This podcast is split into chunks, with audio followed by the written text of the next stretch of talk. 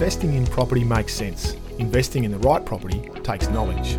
Welcome to the Rewarding Property Decisions podcast. I'm Jarrod McCabe, Director of Wakelin Property Advisory. Join me for expert insights into the fundamentals, trends, and opportunities to help you create long term wealth through smart property decisions. Welcome to the Rewarding Property Decisions Best of Summer Series. While we're away enjoying our break, we thought we'd share with you our three most popular episodes so far, receiving the highest number of downloads. Starting with number three is our episode that looked at getting the most for your property investment. I was joined in this episode by Jordan Telfer to discuss the balance between over and under capitalising. I hope you enjoy. Hi, everyone, and welcome to episode 26 of the Rewarding Property Decisions podcast. So, I'm joined again today by Jordan Telfer, and we're continuing on our second part to our three part series on the uh, investment grade apartment market. Last week, as you'll be aware, we uh, spoke about the, uh, the state of the market and how things had been progressing over the past eight to 10 years and what we were expecting going forward. This week, we wanted to look at undercapitalised versus overcapitalised. And obviously, you'd probably prefer not to sit in either of those categories and make sure you're maximising your property. Welcome, Jordan. Thanks, Jarrod. Okay, so what I thought we'd do to start with is um, give you a bit of an overview as to what overcapitalised versus undercapitalised. Most people are probably aware and are very mindful of not overcapitalising their properties. So when we talk about overcapitalised, um, we talk about spending more on a property uh, in terms of the improvements um, than it would actually add value uh, to that property. Versus undercapitalised, which is clearly the opposite. And this is where the property um, or perhaps site is not maximised to its potential. So, this could be through a lack of building on a larger or stronger valued site. Uh, and a good example of that is Art Deco apartments, where you might find there's only four apartments on a site that's a thousand square metres. Um, and obviously, that site could be far better maximised than that, but that's what was suited at the time or for what we're more specifically going to be discussing um, is more individual apartments. It's where the improvements have had, perhaps been let go and not improved enough over time, um, and the capital value is minimised. Or and same same with the rental side of things by not imp- making the improvements. Um, agree with all that, Jordan? Yeah. Yep. All right. So let's have a look at um, at, at both of these avenues and and and where uh, issues develop. Um, we've got a few case studies and things to uh, to go over. You tend to find most people um, will get into the undercapitalised scenario because of a fear of overcapitalising. Um, and so, by, by nature of that, it's well, I don't really want to spend too much money on my property, and all of a sudden it just drops and drops and drops. And then we're left with a property that's not getting um, the rental return that it should be and it's not achieving the, the capital value. And that's probably emphasised even more in the current market. You'd agree with that? Yeah, absolutely. Um, when there's significant choice for people, um, and also the new apartment market um, has created an increased expectation as to what a modern standard of comfort is for people. And if we compare that to those older style apartments, again, to define anything from Art Deco's 1930s through to late 60s, early 70s, expectations have changed. Yeah. And it's very common now for those apartments, those 50 year old apartments, to have fallen into um, a state of undercapitalisation. The market just won't accept kitchens and bathrooms that are now 50 years old. Um, people have been a little bit spoilt for choice with the accommodation that new apartments provide, and those expectations have flowed through to the more established sector of the market. And it's always been a case, I guess, with within the apartment market, or with from not just the apartments really, but um, from a tenancy perspective, tenants have always been far, and I should say, use the correct terminology these days, being renters rather than tenants. But I'm, old habits die hard. Um, but t- uh, renters have always found and had a focus on improvements, Yep. um, kitchens, bathrooms, that type of thing. The location's obviously important, but um, positions in block, that type of thing, are not necessarily the main focus from a renter's point of view. Whereas from a, a capital appreciation side of things, it's it's very important. Um, but they've always had a well, the kitchen needs to be there. It needs to have a dishwasher. It needs to have the air conditioning. Those sorts of things. Um, and so, but I think it's gone next level now, hasn't it? Yeah, well, it was interesting 20 odd years ago. Um, it, it, even though the it might have had an original fit out, and at that stage it was a 30 year old um, fit out, I suppose, from an early 1970s. So the expectation was the bedrooms had to have built in robes. Yeah. Beyond that, things like internal laundry facilities, heating, cooling, um, was was yeah, I'd like to have it, but it wasn't a deal breaker. Yeah. Whereas now, fast forward 20 years, and again, because of what the new apartments have brought to the market and the increased expectations as to what constitutes a reasonable standard of accommodation, well, it's now increasingly internal laundry facilities, no longer the communal laundry. That's pretty common, particularly with the older style Art Decos. Um, heating and cooling, well, in the last 12 months, that's become enshrined as a requirement. Mm. In any case, in the living rooms, there has to be heating.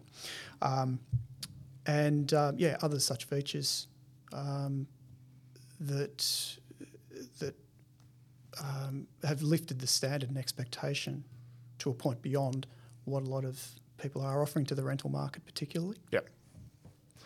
Um, so let's have a look at uh, undercapitalised versus overcapitalised and some examples and, and where properties fall short. So, from an undercapitalised perspective, I guess one of the, the risks there is um, obviously increased maintenance costs, and you're going to have constant requirements, upgrades, and um, a renter making un- not unreasonable requests to upgrade different elements of the property.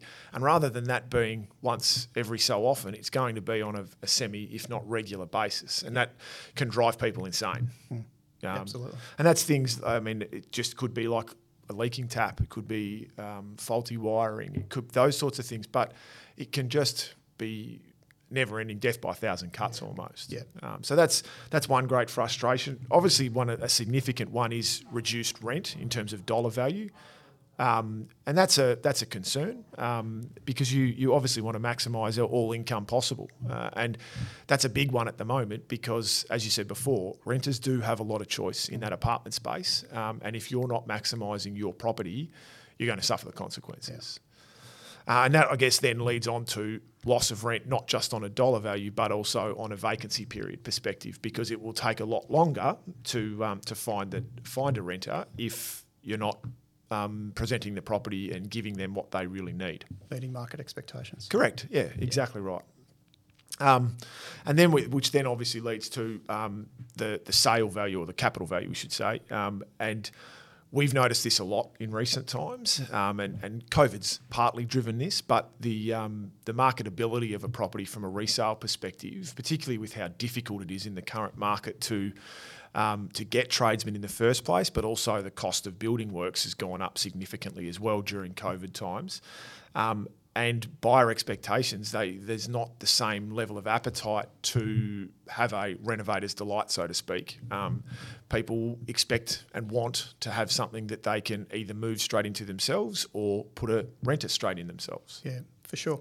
Spending the money sometimes it's, it's not a case of well, what I spend on this property, particularly with the focus on turning it over onto the resale market. Um, it's not a case of well, I spend this, I want to get that back and more. In some cases, it's, I need to spend that just to bring buyers to the door and have a marketable property. Yeah. So And that goes to that point. Whereas normally there's, and in previous times, um, outside of COVID, in recent recent times, there's always been a market for someone that wants to add value. Whether it's a builder looking for a short term project, whether it's a, a first home buyer who just wants to be able to put their own touches to a property. Um, we're just finding that in the current climate, there's not that same demand for an undervalued, for a, sorry, for a, um, a property that hasn't been improved.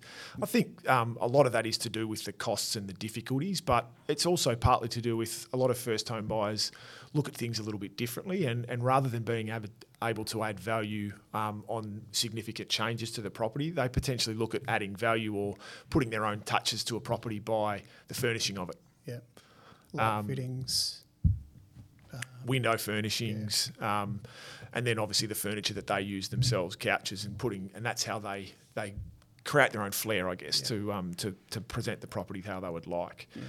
Um, and I guess so to, to bring in some practical examples here, we've got a um, of, of there's a, an apartment that I've been speaking with someone about in recent times. Um, out in uh, in Hawthorn, and it's a uh, it's a two bedroom apartment, and it's uh, whether or not this apartment should be renovated or not. Now it's in fairly original condition. It's in a very good street, um, one of the best around Hawthorn, and it's um, it's not been renovated since since construction. It's been reasonably well maintained. It's not as though it's in poor condition. It's been reasonably well maintained, but it's fairly original, um, a fairly original block. So it's it, we had the discussion around well, what what should be done, um, consideration as to whether to sell it, whether to hold it, um, and what what would be done in, in those terms. And either way, my advice has been it needs to be have some money spent on it. It's been retained for a period of time, um, but it, it's at the point where some money needs to be spent in order to maximise the rental return, but also to um, to maximise the, the capital values if it's to be sold now whether it's to be sold down the track. And there's any number of benefits in doing that, obviously to maximise the, the rental return and the capital value, but also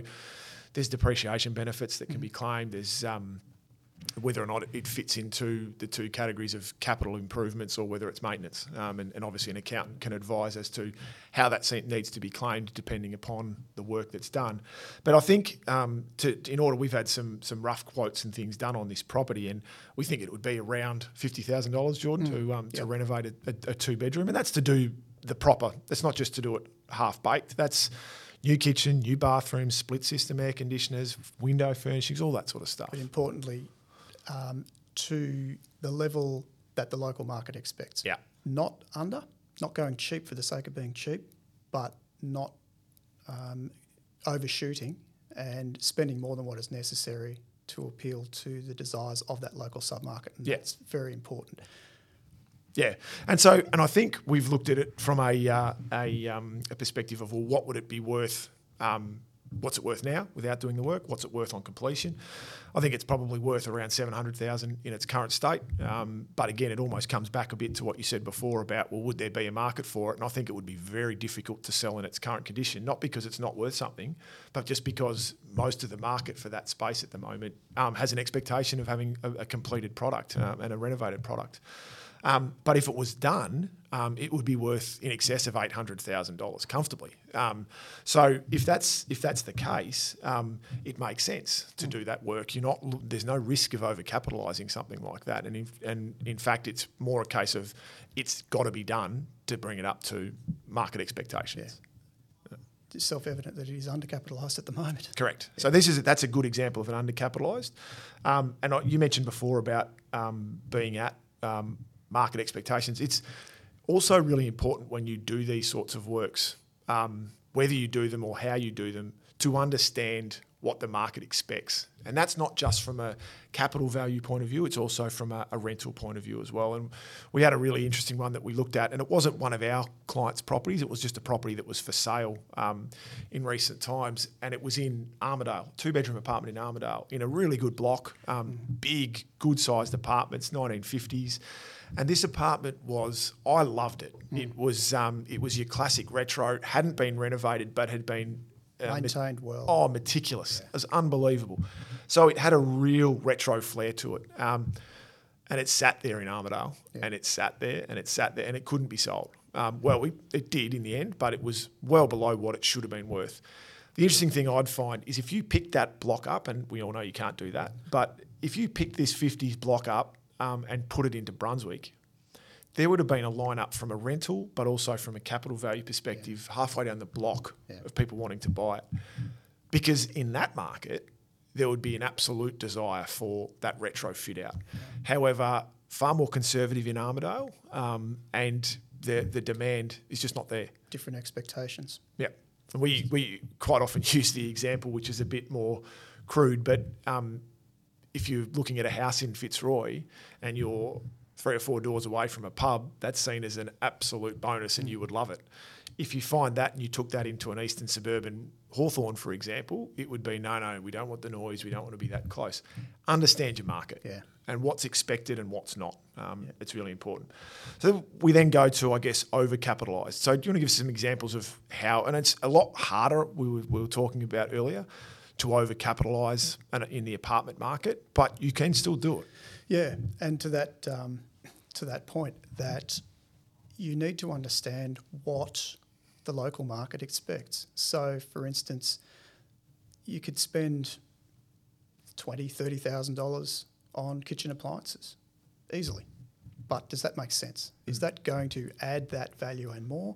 Is it going to get you that extra 50 60 $70 a week? Probably not not any more than a good good standard, but um, lower you know, lower priced um, suite of appliances would do. Yeah, so, if you're in a if you're in a, a penthouse, an older style penthouse type apartment, um, and by doing the renovation, you're going to be pitching your property at a downsizer or um, someone with a, a, greater budget, then you could probably justify it. But if you're in a, um, a, a, a more entry level two bedroom apartment in that market, and it's more likely to be purchased by an investor or a first home buyer, as an example, then that's not going to have that expectation, is it?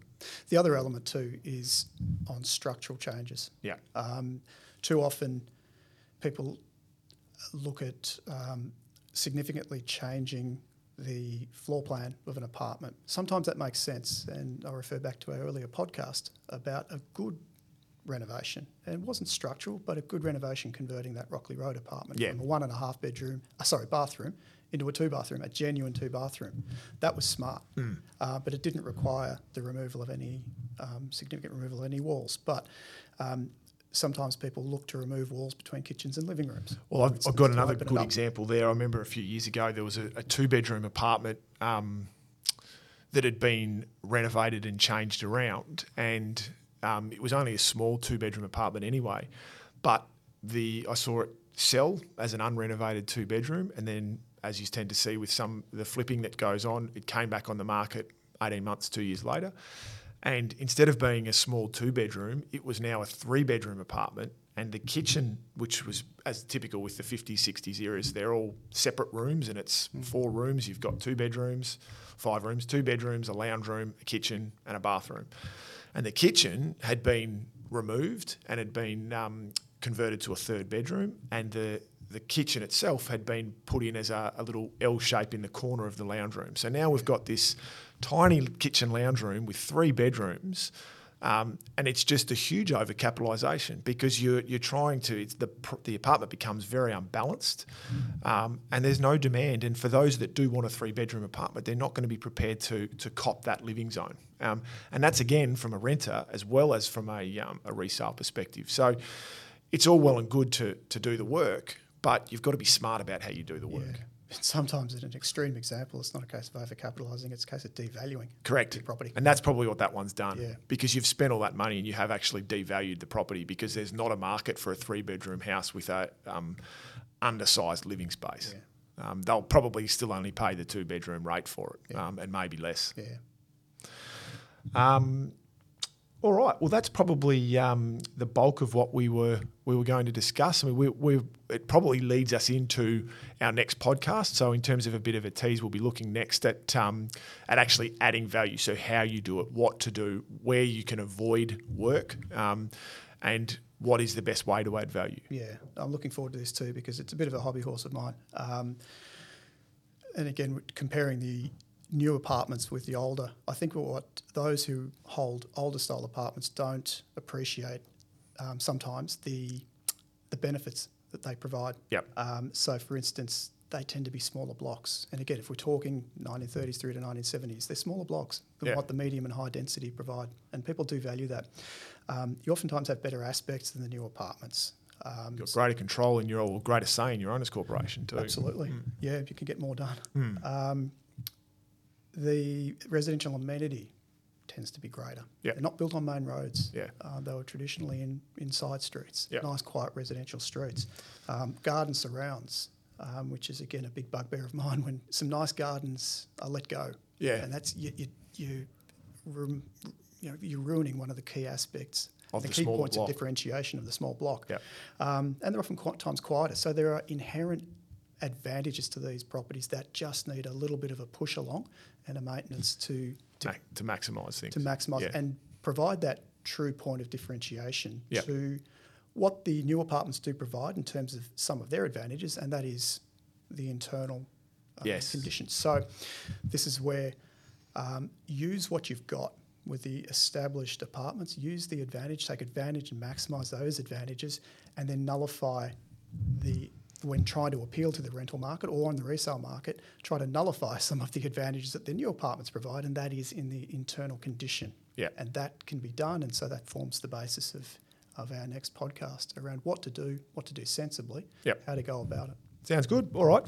Well, thanks everyone for uh, for joining us for episode 26 of the Rewarding Property Decisions podcast. Um, as always, feel free to share the podcast amongst family and friends. Um, and if you would like further information on how to make rewarding property decisions, please visit our website wakelin.com.au. And we wish you all the best with your property decisions.